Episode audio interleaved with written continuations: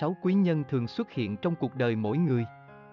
Trong sự nghiệp, bạn có thành quả tố hay không? Điều này phần lớn phụ thuộc vào nỗ lực của chính bạn. Tuy nhiên, ở nơi làm việc của bạn, thường sẽ có sáu kiểu người là quý nhân của bạn, họ có ảnh hưởng lớn đến con đường thành công của bạn. Hãy tinh tế nhận biết, biết ơn và đối xử thật tốt nếu may mắn gặp được họ.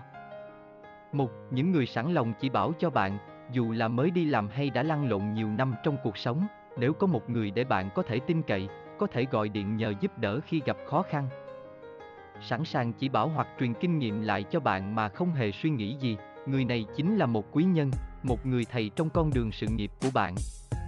Bất kể giờ đây bạn công thành danh toại hay chỉ là một người bình thường, nếu đã từng gặp được một người như thế, nhất định phải biết ơn và trân trọng, đồng thời đối xử thật tốt với người đó. 2.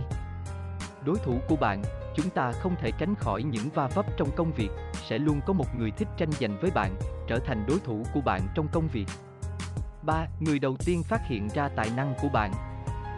Khi bạn vẫn còn là một thanh niên phản nghịch và liều lĩnh, nếu có một người phát hiện ra tiềm năng của bạn, quyết định đề bạt bạn và cho bạn cơ hội thể hiện khả năng của bản thân, từ đó bạn mở ra được một con đường thăng tiến mới cho chính mình, người đó chính là bá nhạc của đời bạn.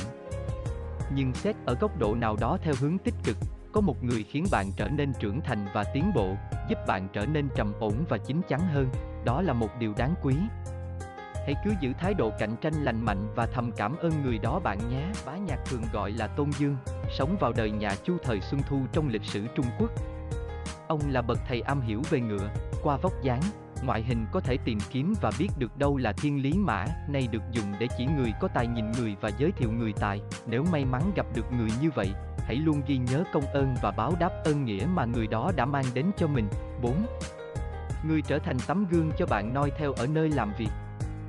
Nếu một người khiến bạn bị thu hút bởi tài năng, nhân phẩm và kinh nghiệm sống phong phú cũng như thành tựu nổi bật của họ, khiến bạn sùng bái họ, từ đó bạn coi người đó là tấm gương nơi làm việc để bạn noi theo thì đó chính là một quý nhân của bạn, nhờ có người đó, bạn học được cách đối nhân xử thế và bạn ngày càng hoàn thiện bản thân hơn.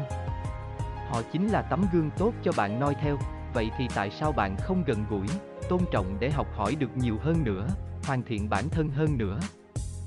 5. Người đồng hành cùng bạn trên mọi nẻo đường, bạn và một người nào đó từ người lạ rồi trở nên thân thiết, từ không giao tiếp trở thành tri kỷ. Bạn từ một kẻ thấp cổ bé hồng trở thành một giám đốc hô mưa gọi gió.